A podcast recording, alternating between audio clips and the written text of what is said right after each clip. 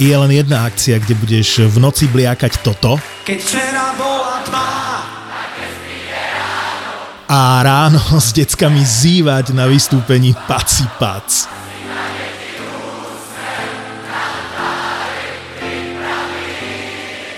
Neviem ako ty, ale my leto štartujeme 9. júna na Donovaloch.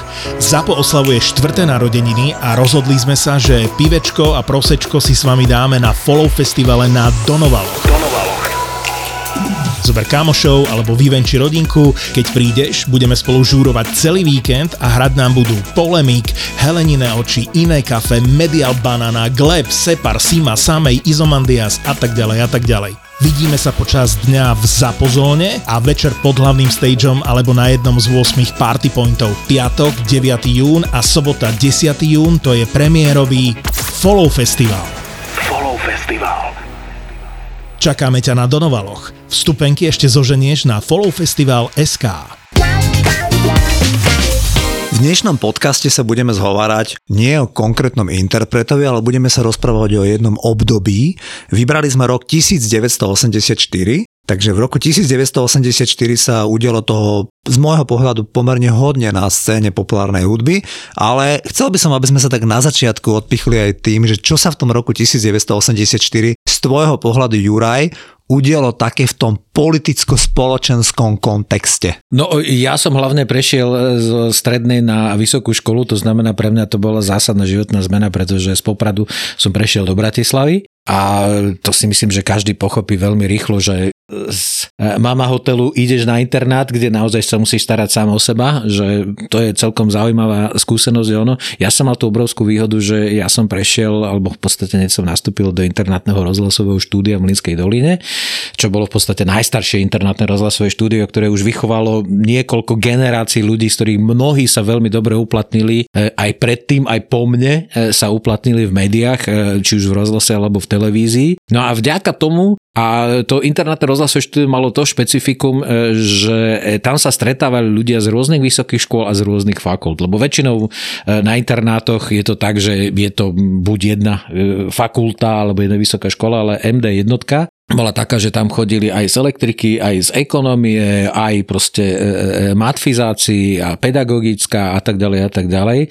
No a všetci tí ľudia, samozrejme z celého Slovenska, tak prinášali tam svoje hudobné znalosti, svoje hudobné vkusy, ale hlavne aj svoje zdroje nahrávok, čo v roku 84 bola zásadne iná situácia, aká je dnes. To znamená, že e, veľa vecí bolo veľmi vzácných a vďaka tomu, že tam sa stretávali títo ľudia z rôznych oblastí, z rôznych vysokých škôl, tak v zásade mal som takmer ideálny prísun akejkoľvek hudby, o akej, o akej som si myslel, že by som ju chcel počúvať. Čiže to bolo pre mňa. No a z hľadiska, nazvime to nejakého všeobecnej situácie. No situácia bola taká, že Ronald Reagan v roku 1984 drvivo obhajil svoj prezidentský titul. Tam jeho protikandidát Walter Mondale, myslím, že 538 voliteľov, tak ako Reagan mal tuším 535 a 3 hlasy získal Walter Mondale. Takže a z toho hľadiska, že Ronald Reagan razil teóriu zadržiavania komunizmu a podobne, tak ako tá studená vojna svojím spôsobom vrcholila. A bolo to obdobie tej vrcholiacej sovietskej gerontokracie, lebo v 84.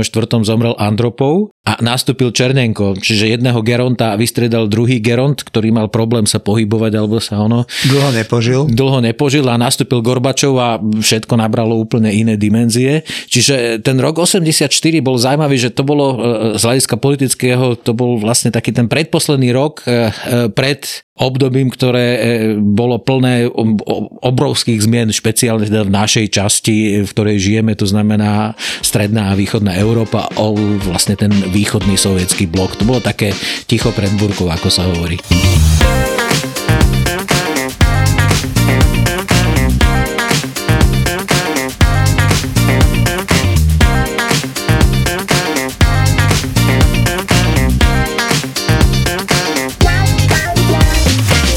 Som sa eh, pristavil pri tom Reaganovi, pretože ja mám spomienku, ktorá súvisí s tým Reaganom. Môj rok 1984, aby som nebol veľmi osobný, bol, bol pamätný najmä tým, že my sme v tom roku 1984 uh, zažili to, že boli olympijské hry v Los Angeles. Isté sa na ne pamätáš. Pre mladších uh, poslucháčov len prezradím, že tieto olympijské letné olympijské hry v Los Angeles bojkotovali krajiny východnej Európy, myslím s výnimkou Rumúnska. Áno, Rumunsko tam a bolo. všetky tie krajiny vrátane tej našej československej, kde sme mali tých výborných atlétov a športovcov, ktorí sme držali palce, tak sa proste rozhodli po vzore Sovietskeho zväzu, že nenavštívia tie olympijské hry a nebudú o, teda účastníkmi. Ale mňa napadá to, že ja, ktorý som býval tu v tejto Bratislave, tak sme chytali tu Viedeň, ORF, a na ORF boli tie prenosy z tých olympijských hier. A ja si spomínam na záverečný ceremoniál v auguste roku 1984, kedy som ako študent gymnázia s kamarátmi si naladil na ORF ten priamy prenos toho záverečného ceremoniálu, kde bol ten Ronald Reagan a pred zrakmi Ronalda Reagana tam vystúpil na tú tartanovú dráhu Lionel Richie, ktorý vtedy bodoval s albumom Can Slow Down a spieval all night long, záverečný ceremoniál. Niekde to musí byť na YouTube, to si ľudia musia pozrieť. Tí ľudia tam tancovali breakdance, všetci tam tancovali breakdance na tej atletickej dráhe a Lionel Richie tam live spieval a, a, a, keď, a do toho je Fiesta Forever, tak tam dával Thank you very much Mr. President Ronald Reagan a ten Reagan bol na tej tribúne aj mával. Takže ja som, ja som bol vtedy veľmi fanúšik Ameriky a z tohoto som bol úplne fascinovaný, že ako som videl tie západné olympijské hry a Lionel Richieho s pesničkou All Night Long. No áno, to, bol, to bolo to obdobie e, vlastne tej vrcholiacej studenej vojny, to znamená, že Američania rozmiestnili svoje rakety Peršingy po západnej Európe, e, Sovieti rozmiestnili svoje rakety na Tajnáša, aj u nás boli a potom ich stiahovali začiatkom roku 1990. Ale po tej hudobnej stránke si myslím, že to bolo veľmi zaujímavé obdobie aj u nás a aj vo svete. A ja by som bol len tak ako v podstate aspoň jednu z tých definícií by som povedal, že bolo to obdobie, kedy naozaj e, fungovala tá druhá britská invázia do Ameriky. To znamená, že v Amerike sa veľmi výrazne presadzovali britskí interpreti, Takže bez problémov sa dostali na prvé miesta hitparád, či už albumových alebo singlových. A veľmi to pripomínalo to obdobie tých 60 rokov, ale kým v 60 rokoch to bolo pre Američanov niečo nové, lebo však oni si zvykli, že oni vládnu populárne hudbe majú dosť vlastných a prišli Beatles, Rolling Stones a množstvo ďalších interpretov, tak teraz už v podstate to prišlo ob generáciu a prišla nová generácia a bola veľmi rôznorodá a množstvo tých interpretov v podstate funguje dodnes ako nejakým spôsobom. Či už spomenieme e, vtedy práve v roku 1984 prvýkrát končiacich Polis, lebo v roku 84 Polis ukončili turné k albumu Synchronicity. Mm-hmm. A sa rozpadli. A sa v podstate s tým sa rozdalo, že ide na solovú dráhu a potom len v roku 2007 si povedali, že si urobia také svetové turné 1,5 ročné, ale v tom čase už Sting povedal, že formát rokovej kapely je pre neho proste príúzky a že chce ísť teda nahrávať nahrávať svoje vlastné veci a začal pripravať svoj solový album, ktorý vyšiel potom následne v roku 1985. Čo je zaujímavé, eh, boli britskí interpreti, ktorí sa okamžite masovo presadili. To bol George Michael, a to bol, dajme tomu, aj Sting, aj keď on, ne, u neho to nebolo okamžite, ale bolo, ale boli britskí interpreti, ktorí boli mimoriadne populárni, e, dajme tomu, e, v Európe a špeciálne v Británii, ale v Amerike sa nepresadili. To je prípad Frankie Goes to Hollywood, jedného z najväčších, e, by som povedal, ikonických symbolov hudobných roku 1984. Úplne podpisujem, čo vravíš. Počúval som vtedy každú sobotu na E-Dry americkú hitparádu, ktorú uvádzal Casey American Kasem. Top 40. Áno, a ktorú uvádzal Casey Kasem a spomínam si, ako Casey hovoril, že v dnešnom rebríčku Top 40 je 23 britských interpretov, dvaja z Austrálie, tam boli Midnight Oil a myslím, že Ice House a ostatní boli americkí. Čiže tam bola prevaha britských interpretov. Naozaj tí interpreti ako Culture Club, Wham, Duran Duran, Police a mnohí ďalší, The Human League a podobne, oni sa tam presadzovali brutálne v tej americkej hitparáde pritom bola to naozaj že britská invázia.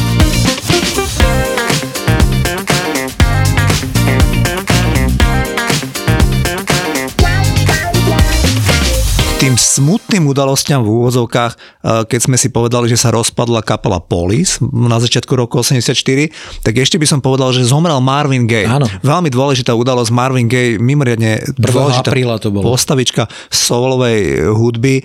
Po konflikte so svojím otcom eh, proste strelnou zbraňou zahynul tragicky Marvin Gaye a Teraz sa môžeme baviť už len o tých pozitívnych veciach, navrhujem. Že naozaj tam vznikali výborné albumy.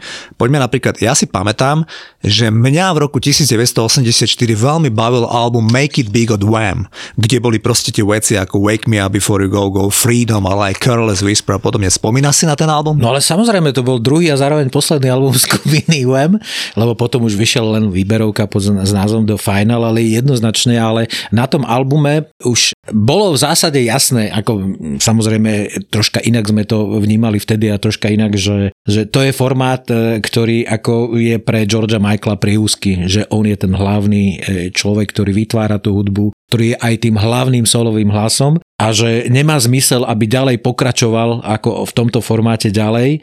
Takže e, slúži k úcti jemu aj Andrew Ridgelymu, že si povedali, že uzavrieme to veľkým koncertom na Wembley a budeme na to slávne spomínať a George Michael si povedal, že ide do toho a bude si robiť nahrávky už pod svojím vlastným menom, lebo v reále on robil vlastne všetky tie skladby.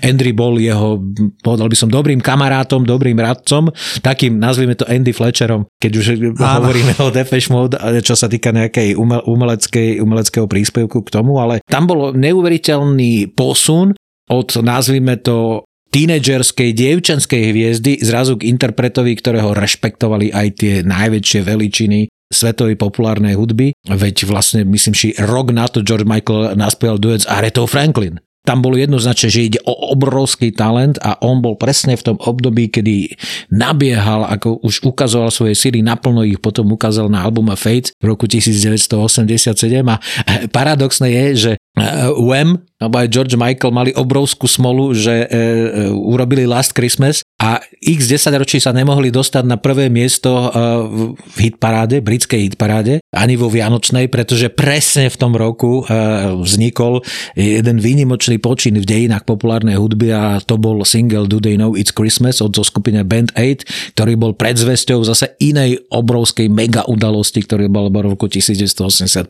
a to bol e, ten vlastne celosvetový koncert Live Aid. Áno, Dudenovic Christmas nahraný na konci roku 84 je asi najpredávanejšia singlová nahrávka doteraz, čiže určite by sme sa o nej mali pozhovárať, ale keď hovoríme o tom Wham, tak možno by som našim poslucháčom ešte povedal, že my sme spomínali ten album Make It Big, ktorý vyšiel v tom roku 1984 a mal obrovský komerčný úspech. Wham vydali predtým už album, ktorý sa volal Fantastic.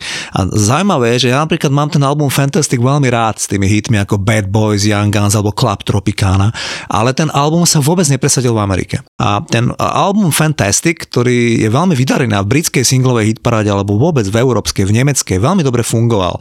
Ale viem, že tí chalani George Michael a Andrew Ridgely boli oklamaní tým vydavateľstvom. To bolo drobné vydavateľstvo, ty si spomínaš, ako sa volalo Inner Vision? Proste nejaké malé vydavateľstvo, kde bol podielníkom nejaký ich spolužiak.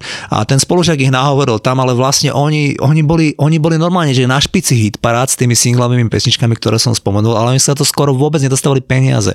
Že im ako mladým chalanom len prispievali na oblečenie. Oni vlastne sa starali o to, aby tí chalani dobre vyzerali, ale oni z toho nemali skoro žiaden honorár. Preto ten album Make It Big s tými hitmi, ktorých som hovoril, typu Wake Me Up Before You Go Go a Careless Whisper, to už vyšiel vo vydavateľstve Sony Music. Epic. No, a Epic, hej. A tam už ten George Michael si dal veľmi záležať na tom, že ako bude vyzerať tá zmluva a už na tom to začal teda aj sa konečne komerčne zarábať. Je to tak? Je to určite tak a v zásade George Michael je ukážkou toho vlastne ako tých úplne krajných prístupov tomu, že začína ľahko vážne, to znamená, že zmluvy nie sú podstatné, ale e, môžeš si povedať, že zmluvy nie sú podstatné, ale na tej druhej strane musí byť človek ako Daniel Miller v prípade Mute Records a Depeche Mode. Ale to je jeden z tisíca. Takže e, samozrejme George Michael e, a UM v tomto prvom prípade natrafili na presný opak, to znamená ľudí, ktorí ako naozaj nezaslúžene zbohatli na ich talente.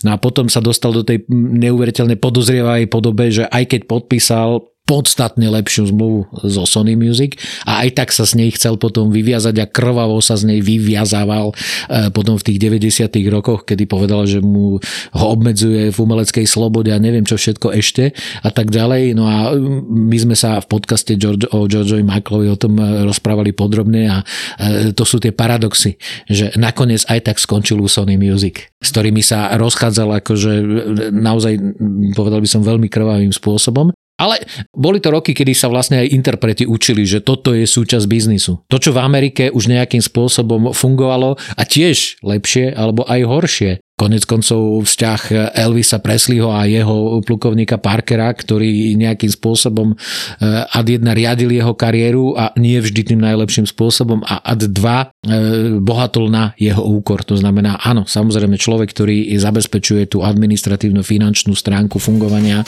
veľkej hudobnej hviezdy si zaslúži svoje peniaze, ale nemôže sa stať, že má väčšie peniaze ako ten samotný umelec.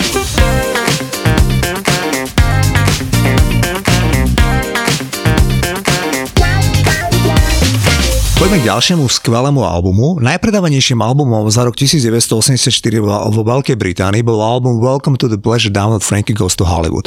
A ty si správne povedal, že to je proste dobrý príklad interpreta, ktorý zafungoval neuveriteľne v Británii a veľmi dobre vo, v Európe, ale veľmi slabúčko, uh, len veľmi okrajovo v Spojených štátoch a v Kanade. A album Welcome to the Pleasure Down obsahoval single Relax, ktorý začiatkom roku 1984 vyšiel a vtedy vtedy na BBC sa niektorí moderátori rozhodli, že takúto pesničku nebudú hrať, lebo pesnička Relax od Frankie Goes to Hollywood je neskrývane sexistická. Relax.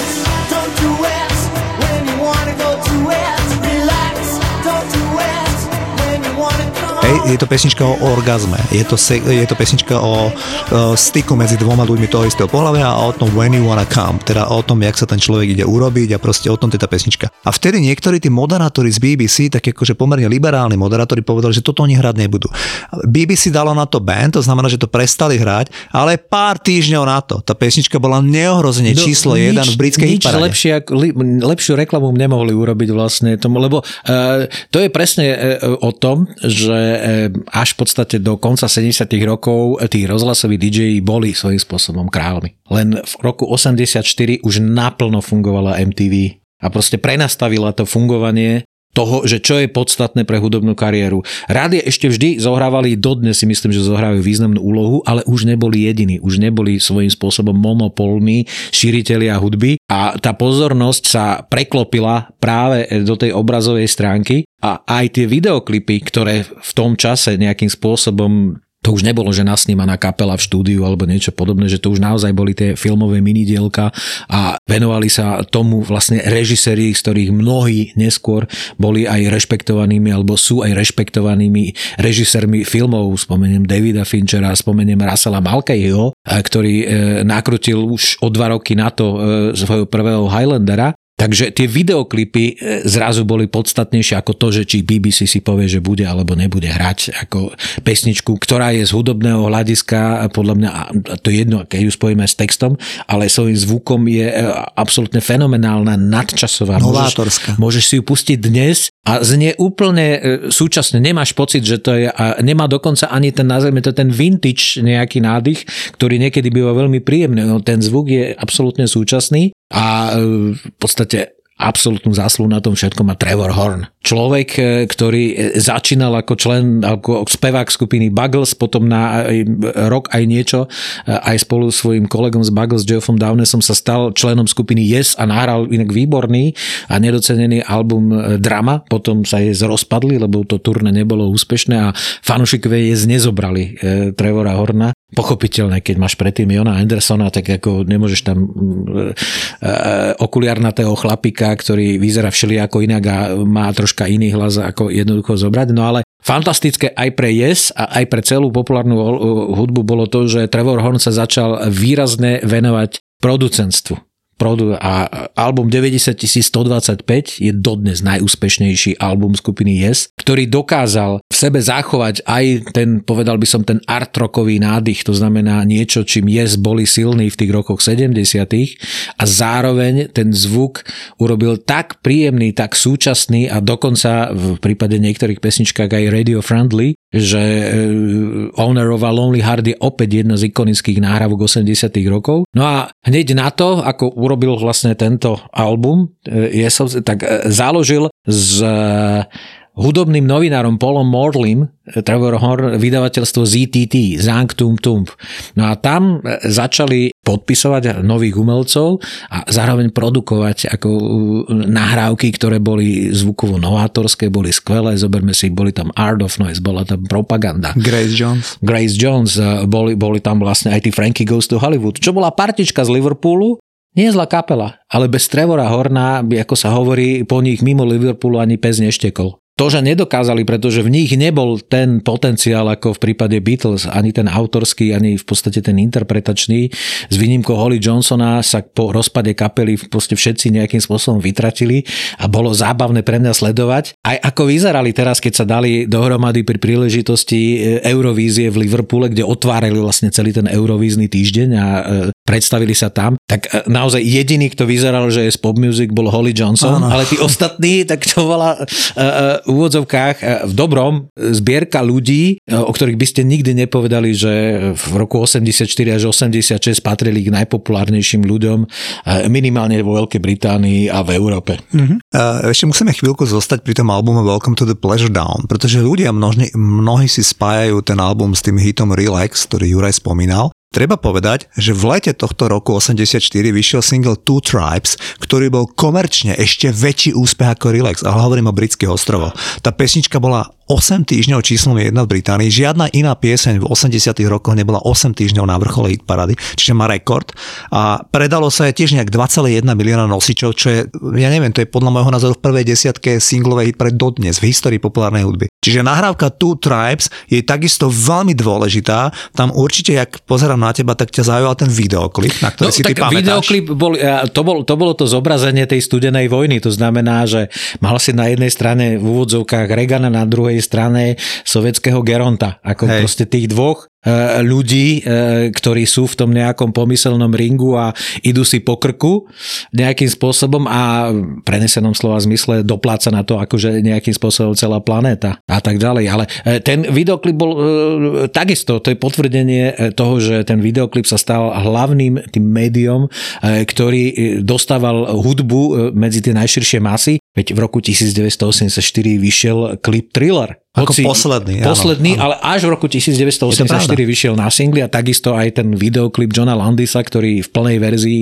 má v podstate skoro 12 minút.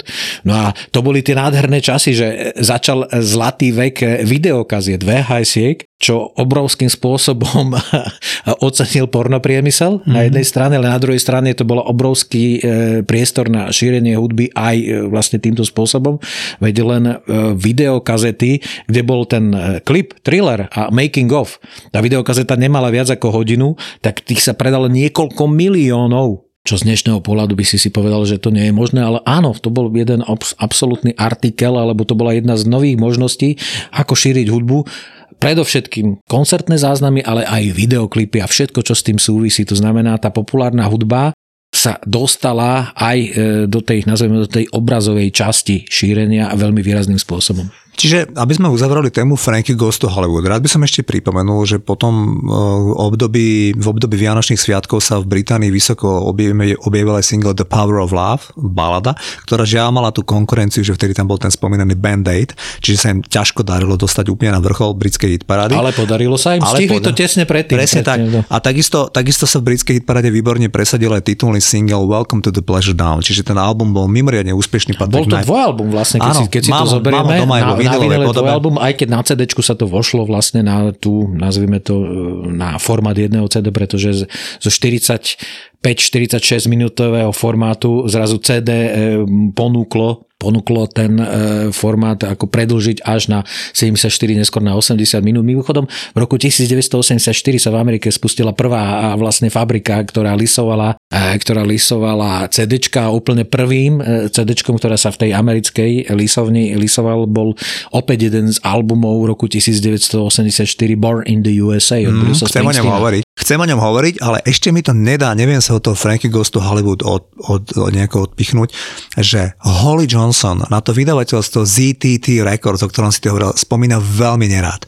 Jemu sa stala taká vec, naši posluchači by mohli vedieť, že Holly Johnson niekedy v druhej polovici 80 rokov vycítil nejak viac ten svoj potenciál a chcel proste vydávať vlastnú hudbu, niečo také, ako robil George Michael, keď sme spomínali.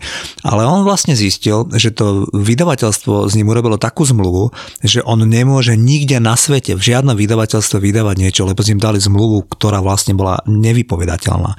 Holly Johnson sa začal súdiť. Dnes tvrdí, že prišlo niekoľko rokov života, prišlo hromadu peňazí a prišlo fyzické zdravie. Ale na konci 80 rokov na prekvapenie vyhral ten veľký veľký posledný súd Británii, kedy ten sudca povedal, že ruší tú zmluvu, pretože tá zmluva bola tak nefér zostrojená, že, Že pán Johnson, pán Johnson by musel mať minimálne 70 rokov, aby sa z nej mohol vôbec dostať. Takže ten Holly Johnson niekedy na konci roku 1988 vyhral ten súd s tým veľkým vydavateľstvom, kde bol teraz zainteresovaný aj Trevor Horn a, a mohol vydať solový album. Hneď v 89. roku vydal s úplným nadšením album Blast, teda Výbuch. A viem, že ho veľmi podporovali britskí umelci, pretože na tom albumu napríklad mu prišiel zahrať Brian May zo skupiny Queen, ktorý mu hral solo v nahrávke Love Train a ktorí to urobili všetko nezištne, lebo tí britskí interpreti typu Brian May, ale aj mnohí ďalší, oni mu držali palce, lebo ten súd trval roky, sledovala ho verejnosť a zdalo sa, že on to nemá šancu vyhrať s tým vydavateľstvom, kde to mali všetko ošetrené a mysleli si, že on sa naozaj ne, nedostane z toho. Nakoniec sa mu to podarilo a výsledkom bol ten album, na ktorom boli tie hity, že Americanos a Love Train, ktoré si možno naši posluchači pamätajú z konca 80 rokov, ktoré už vydal Holly Johnson ako solový interpret.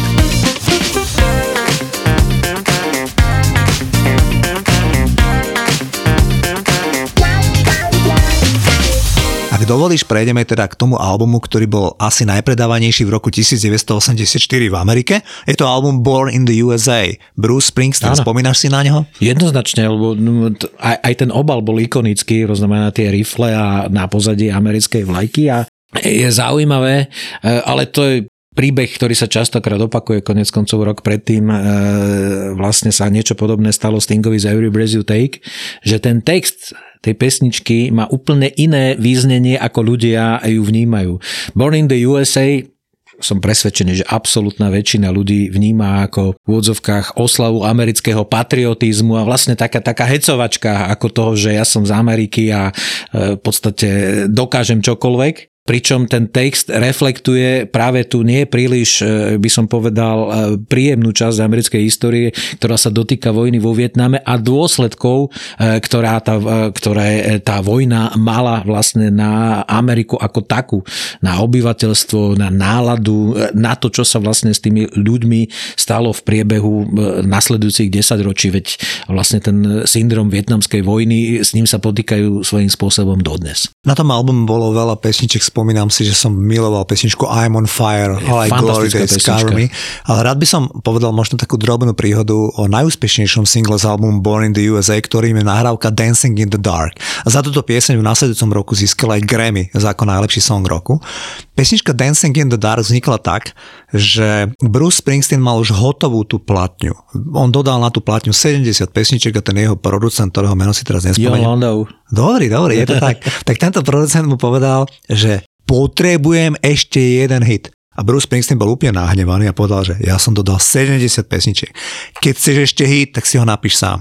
A frustrovaný odišiel zo štúdia s tým, že sa tá platňa už ide zmastrovať. Ale jemu to nedalo a za jednu noc napísal nahrávku Dancing in the Dark ako dodatok, že teda tu máš. A predstavte si, že on to napísal síce v hneve alebo frustrácii, ale nahrávka Dancing in the Dark je komerčne najúspešnejšia z celého albumu Born in the USA. Takže takto vznikol ten single, ktorý naozaj, že Bruce Springsteen z donútenia napísal hit a naozaj napísal skutočný hit s krásnym videoklipom a nahrávka Dancing in the Dark, ako som povedal, sa stala najúspešnejšia komerčne z albumu Born in the USA.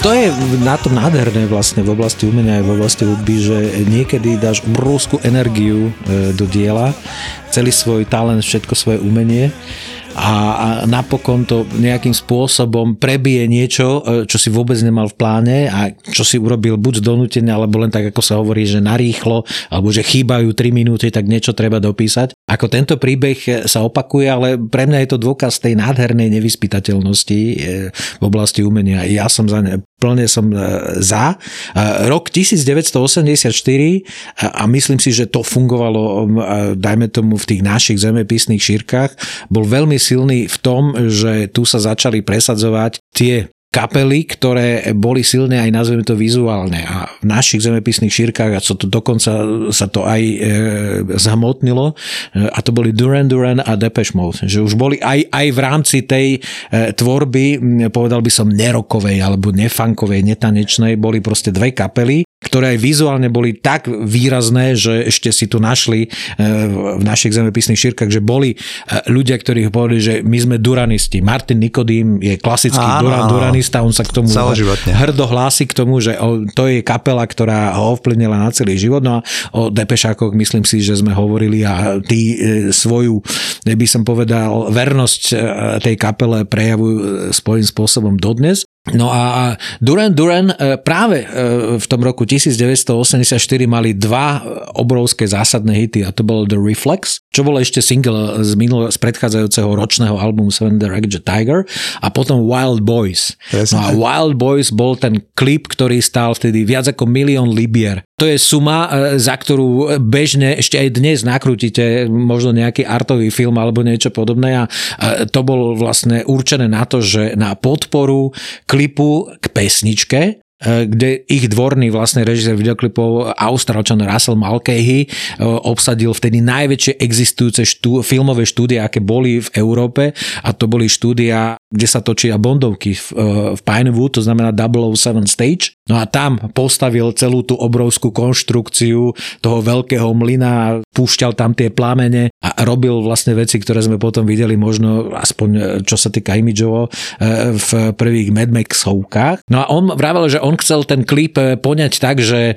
aby ukázal e, filmárom alebo filmovým spoločnostiam, aké sú jeho schopnosti a mal to byť ako keby hovorí prequel k nejakému filmu alebo filmovému projektu, jeho názov už si ani nespomínam, ani nie je dôležitý. Nestalo sa tak. Ten filmový projekt sa neuskutočnil, ale Russell Mulcahy nastúpil na dráhu e, filmového režisera a vrajme už rok 1986 mu vyšiel vlastne prvý film Highlander, to je tiež taká zaujímavá story. E, Je to film, ktorý sa podielal na svojím spôsobom na návrate Shona Conario, preslavil Christophera Lamberta a on je tiež svojím spôsobom e, obrazom tej doby. Bol absolútny prepadok v Amerike. Proste v Amerike sa vôbec nechytil, proste bol to prúser jak delo. Vo Veľkej Británii ako tak veľmi zafungoval v kontinentálnej Európe, ale kde najviac zafungoval bol trh VHS-iek. To znamená šírenie toho filmu a to zasiahlo aj naše teritorium, že Highlander boli, uh, viem, že bol highlightom aj na vysokoškolskom internáte, kde som bol, že pravidelne, keď sa vlastne púšťali také tie, tieto rýchlo dubbingy alebo niečo podobné, tak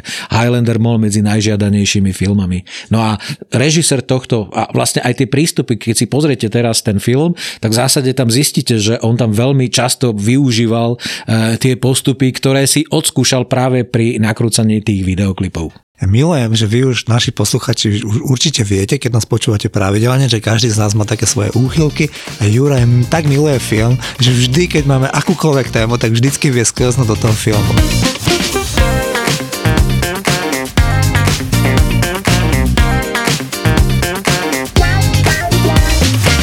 Rád by som e, povedal, že tu e, väčšinou Juraj necháva vyberať tie témy tých podcastov na mňa, ale rok 1984 na moju radosť navrhol on.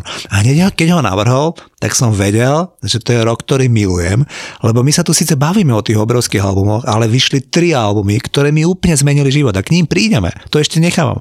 Ale teraz, Juraj, ti nahrám, pretože rok 1984 bol album Some Great Reward od kapely Depeche. Mode. A keďže ty si milovník Depeche Mode a podľa mňa to bol komerčne perfektný album s hitmi typu People Are People, Áno. Master and Servant, tak povedz mi, že ako ty hodnotíš ten album Some Great Ten album bol v podstate veľmi pokračovateľom, bol, bol po, potvrdením toho, že tá kapela nastúpila na dobrú cestu, to znamená, že e, ten predchádzajúci Construction Time Again, kde bol vlastne taký hit, jeden z tých najväčších Everything Counts, zrazu prišiel album, ktorý opäť zvukovo tú kapelu posunul a práve tie dva e, single, znamená People Are People a Master a Servant, to boli prvé hity, ktoré sa presadili aj v Amerike. Čiže nenápadne už tá kapela smerovala smerom do Ameriky, to znamená, že súčasť tej britskej invázie, ale nebola krátkodychá, ako dajme tomu v prípade e, skupiny Frankie Goes to World alebo efemerná, ale naozaj už trvala. To bol začiatok ich cesty, ich americkej cesty. Ale čo je dôležité, a teraz to premostím smerom e, k domácej hudobnej scéne, Práve tento album e, bol jedným, povedal by som, z inšpiračných e, zdrojov toho, že Meky Šbírka v roku 1984 vydal svoj album Nemoderný chalan, ktorý bol, a nepovedal by som, že negáciou, ale tak, ako on si budoval tú svoju pozíciu e, toho pesničkára s nádhernými Peterovými textami, toho slušného študenta v okuliaroch, ktorý vie naspievať ako ten všeobecný hit, ako je Bielý kvet, alebo aj veľkú baladu, ako je Atlantída, zrazu dal dole okuliare, urobil čierno obal a ponúkol 14 pesničiek, e, ktorých e, minutáž e, nebol problém, aby tá pesnička mala len 2 minúty, alebo 2,5 minúty. Texty boli podstatne menej by som povedal štilisticky tak vynaliezavé ako v prípade Kamila Peteraja, ale išli, boli veľmi civilné a nebali sa práve aj tých deziluzívnych tém ako do stále tečie voda a mesto spí e, iba nado mnou, čo je príbeh z, vlastne z dolných, hon, z dolných honov. To znamená zo sídliska, kde aj ja mám dodnes byt a on hovorí, že v tej náhrávke mesto spí sú nasamplované mačky, ktoré tam v noci nejakým spôsobom dávajú najavo, e, že existujú. To viem potvrdiť, lebo naozaj také niečo, e, samozrejme ešte nie v dobách, keď tu bolo tak veľa aut, ale ako toto sa tam nejakým spôsobom dialo.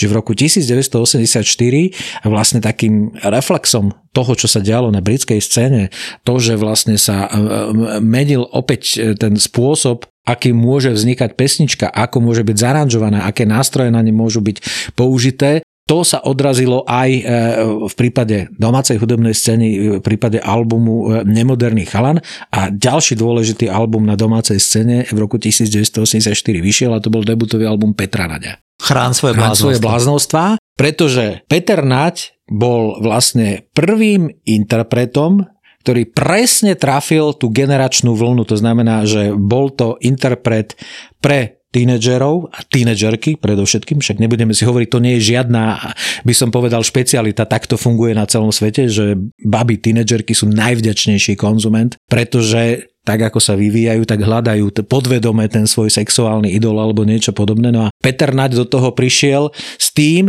že skvele vyzeral, obliekal sa inak ako všetci ostatní interpreti, to znamená moderné, mal tam tie modné prvky, ktoré nejakým spôsobom, aj, aj keď veľmi rýchlo opustil túto, ale, ale presne v tom roku 1984 sa trafil do toho, že naozaj mohol fungovať a navyše mal aj výborné pesničky, ktoré takisto reflektovali aj to, že čo sa deje v zahraničí, to znamená jeden z prvých repov, tak ako mal Meky Žbírka Veklub, tak tak mal aj Peter Naď, mal Taxis. No a to bolo niečo, z čoho boli úplne hotoví, dajme tomu tam koleg- scratch.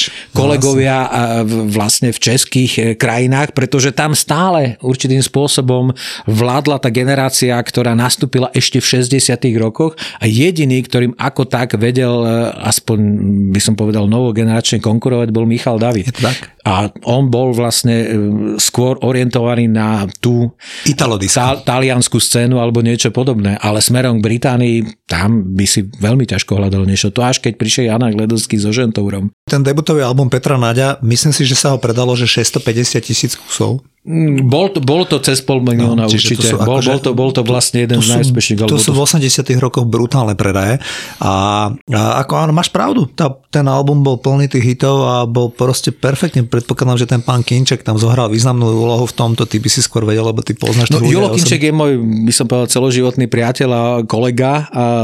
On mu to produkoval? On, mu- on vlastne, oni sa hneď na začiatku, oni, oni sa dali dohromady, keď obaja boli na tej ročnej vojenskej službe po skončení vysokej školy a tam sa dohodli, že budú spolupracovať a perfektne si tie roly rozdelili. To znamená, Peter Naď povedal, že ja si chcem textovať svoje ono, že je v poriadku.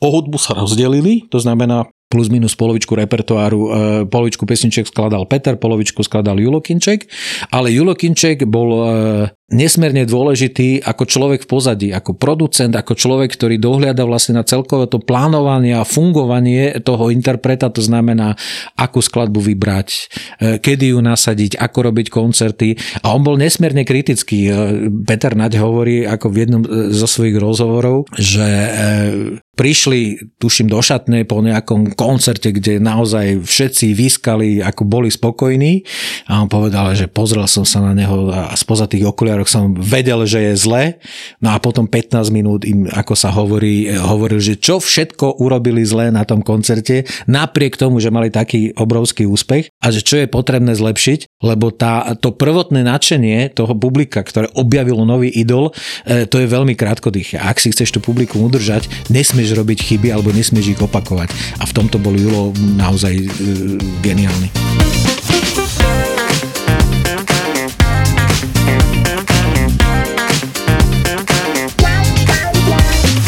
Poďme znova do tej svetovej scény. Ja sa chcem už dostať tým môjim trom delikátnym albumom, ktoré mi dovolím si povedať zmenili život. Ale predtým musím našim poslucháčom povedať, že vyšli albumy, ktoré sú v komerčnosti čo, čo sa týka predaja a čo sa týka vôbec nejakého dosahu na populárnu hudbu obrovské. Album Like a Virgin od Madony ja, ja neviem, e, treba povedať, že vyšiel soundtrack Ghostbusters s veľkým hitom od Raya Parka Jr. Vyšiel album Unforgettable Fire od U2, skvelý album s hitmi ako Pride in the Name of Love. Vyšiel album Discovery Mike'a Oldfielda. V januári 84 vyšiel album 1984 od Van Halen s hitom Jump. A mohli by sme tu vymenovať ešte množstvo výborných albumov, veď Tina Turner vydala album Áno, Private, Dancer. Dancer. Veľmi dávam Veľmi do pozornosti. comebackový album, áno. Veľmi comebackový. Mark Knopfler je tam prispel. Akože krásne veci. Ešte by som si spomenul na hromadu ďalších albumov, ktoré vyšli v roku 1984. Mimochodom, keď si pozrete, že najväčší singlový hit roku 1984, tak v prvej peťke v podstate všade na svete je titul I Just Called to Say I Love You a Stevie Wonder. Určite si pamätáte, medzi, nimi, medzi týmito keď hovoríme o singlových hitoch, bol aj Jurajom spomínaný titul Wild Boys od Duran Duran. Tie tri albumy, ktoré ale mne zmenili život, boli albumy Diamond Live všade, The Age of Consent Bronsky Beat a Whose Side Are You on Mad Bianco. No a to boli všetko debutové albumy. Všetko debutové všetko albumy. boli debutové albumy a Diamond Live a Mad Bianco bolo presne e, to obdobie, veľmi krátkodýché, ktoré e, bolo označované termínom New Jazz. To znamená, že do populárnych pesničiek zrazu sa dostávali prvky jazzu. Či už aranžersky, alebo použitím určitých nástrojov, alebo tým, ako boli tie pesničky stávané, sa dostali tie prvky jazzu a myslím si, že to bolo skvelé ozvláštnenie tej hudobnej scény. Konec koncov tie skladby z tých, vlastne z týchto albumov fungujú dodnes. A čo je zaujímavé, tak v Mad Bianku bola e, vlastne Polka. Bašia Čečelevská, e, ktorá naozaj bola, e, tuším, mala vlastnú kapelu ešte keď bola v Polsku s názvom Alibabky.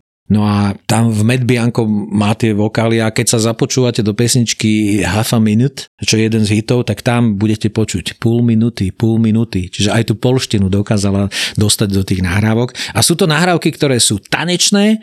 Myslím si, že ich má rád človek, ktorý má vzťah k jazzu. To znamená, že sú tam rôzne hudobné figle, ktoré ocení človek, ktorý má veľa napočúvané, má vzťah k tejto druhej hudbe. A tie pesničky sú dodnes živé. No a Shade Diamond Life veď o Šade sme mali samostatný podcast, ale to bolo niečo neuveriteľné. No a Bronsky beat, to je zase presne prototyp tej syntezátorovej popovej vlny, ktorá sa cez tie britské ostrovy vlastne doslova preliala práve v tých 80 rokoch. Uh, nechal som Juraj, ale Juraj to krásne vie zaobaliť. Tieto tri albumy mne zmenili život. Ja som zaregistroval všetky, na burze som si kúpil aj Like a Virgin od Madony, kde boli tie hity typu Material Girl, Like a Virgin a ďalšie.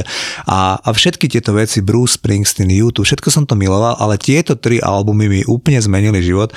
Album od Shade Diamond Live je dodnes najpredávanejší jazzový album na britských ostrovoch, lebo to je kategória jazz, aj keď si môžeme o tom myslieť, že to je smooth jazz alebo sofistikovaný pop. Dnes sa interpreti ako Matt Bianco a Shade už nenazývajú, že new jazz, ale sofistikovaný pop. Čiže bol taký intelektuálnejší pop a musím priznať, že mňa ako hudobného milovníka, ktorý som dovtedy počúval Earth, Wind and Fire, Michaela Jacksona a proste podobných interpretov, tak tieto albumy, ja keď som si zakúpil tie albumy, tak ja som ich toľko počúval, že oni, oni tá, tá moja ihla na tom gramofóne Tesla NZC 420, či ako, to normálne, že mi zničilo tie plátne, lebo ja som to počúval, že do nekonečna. A je to také osobné, zoznámil som sa pri nich s tou mojou ženou a proste podobne, že tie albumy mi úplne akože Z môjho pohľadu album, album Diamond Live od Shade je každý song skvelý.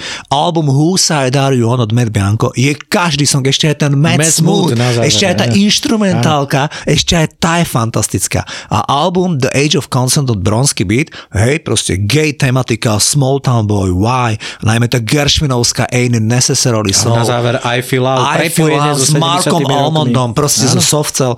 To sú, to sú také delikátne kúsky, že my sa síce môžeme baviť, že Dancing in the Dark, respektíve Born in the USA mal, mal oveľa vie, asi vyššie číslo v predajnosti celosvetovej, ale e, keď sme sa bavili teda, že pre mňa osobne, tak to bolo najviac.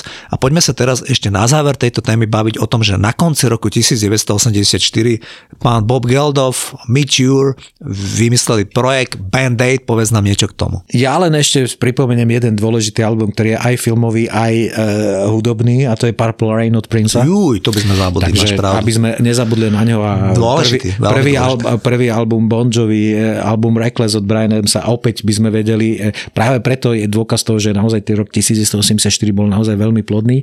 No ale e, Do They Know It's Christmas je niečo, čo naozaj e, bolo niečo nové. To znamená Bob Geldof ktorý e, bol súčasťou kapely Boomtown Rest, čo bola taká novovlnová, predovšetkým britská kapela, e, sa dozvedel o ob- obrovskom hladomore v Etiópii. On tam naozaj vycestoval a zistil, že je to niečo strašné, že nevedel si predstaviť, že môže existovať e, v dobe, kedy Británia zrazu expandovala do veľkého ekonomického rastu a podobne, že môžu na Zemeguli existovať oblasti, kde proste ľudia naozaj reálne zomierajú od hladu. No a mal v sebe tie bunky a mal, v sebe, mal aj tie kontakty na tých svojich kolegov, že povedali, že čo s tým chceme robiť. No tak urobíme pesničku. Prizval si k tomu Mitcha Jura, ktorý v tom čase bol, by som povedal, takisto na vzostupe, lebo skupina Ultravox e, od 80. roku každý rok vydávala nový album so zaujímavými New Romance, ale aj by som povedal takými bežnými, príjemnými mainstreamovými popovými hitmi. Urobili pesničku a keďže to bola svojím spôsobom nová generácia, tak e, naozaj dotiahli tam Bona, dotiahli tam Georgia Michaela, Paula Younga, Nika Simona Cashova, Lebona a tak ďalej. Simon. Lebona a podobne. Čiže bola to aj generačná záležitosť, to znamená primárne interpreti, ktorí ako nastúpili v tých 80 rokoch, urobili pesničku, ale on vedel ešte urobiť aj to, to B. Čiže on e, vlastne nejakým spôsobom rozbehol kampaň, kde informoval o tom, že čo je hrozné v Etiópii a povedali, že podporte to, že kúpte si 50 singlov a jeden si nechajte, 49 vráťte, nech sa to predá znovu, nech ten výnos je čo najväčší. Presvedčil ministra financií, že z predaje tohto singla sa nebude platiť DPH a podobne. No a výsledkom toho bolo, že to bolo naozaj, uh, jednak tá pesnička je fantastická. Poprvýkrát uh, to bolo systémom, že veľa interpretov zaspieva jednu pesničku a každý dostane, a nie všetci dostanú ani solový part. Proste len tí niektorí najdôležitejší tam dostanú nejaký ten svoj solový part a spolu urobia tie veľké zbory.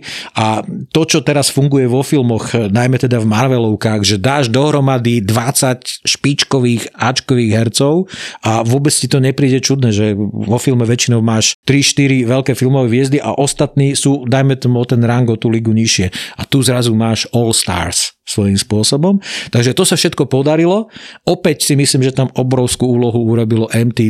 No a tá vlna tej obrovskej solidarity a navyše tam bolo vlastne aj to prepojenie, že, e, že to už nie je len taká obyčajná pop music, ktorá je továreň na peniaze, ale že je za ňou aj ten úmysel, že vygeneruje peniaze pre tých ľudí, ktorí to naozaj potrebujú.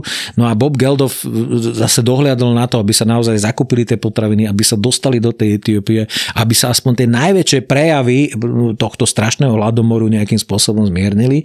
No a e, nastal príbeh, ktorý má potom svoje opakovanie, to znamená nová verzia vyšla o 5 rokov, o 20 rokov, o 30 rokov a to už sa zapíše do dejín populárnej hudby a pre mňa je to pozoruhodný, skvelý symbol toho, že populárna hudba popri všetkých svojich zábavných funkciách a povedal by som estetických dokáže svojím spôsobom aj takúto, nazvime to, spoločenskú nadstavu. Presne, úplne to znova s tým súhlasím. Fantasticky to podpisuje to, že nahrávka It's Christmas je spolu s Candle in the Wind dodnes najpredávanejší single vo Veľkej Británii. Čiže to sa naozaj podarilo.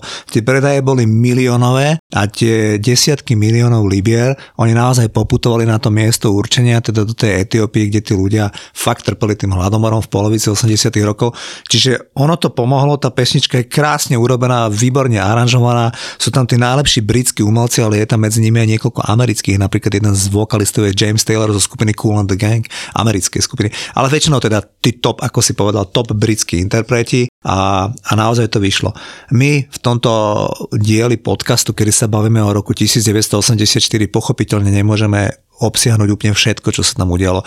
Ešte dobre, že si spomenul na album Purple Rain, teraz ma napadlo, že vedia aj Forever Young Alpha Willy 84 album. Ja ako disjockey som miloval Shaka Khan, to I Feel For You, určite si pamätáš. A mnoho iných Pointer Sisters vydali výborný album.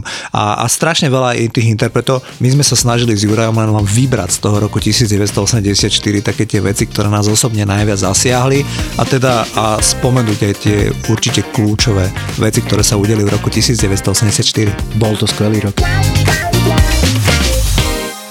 Občas mačičky, inokedy paničky.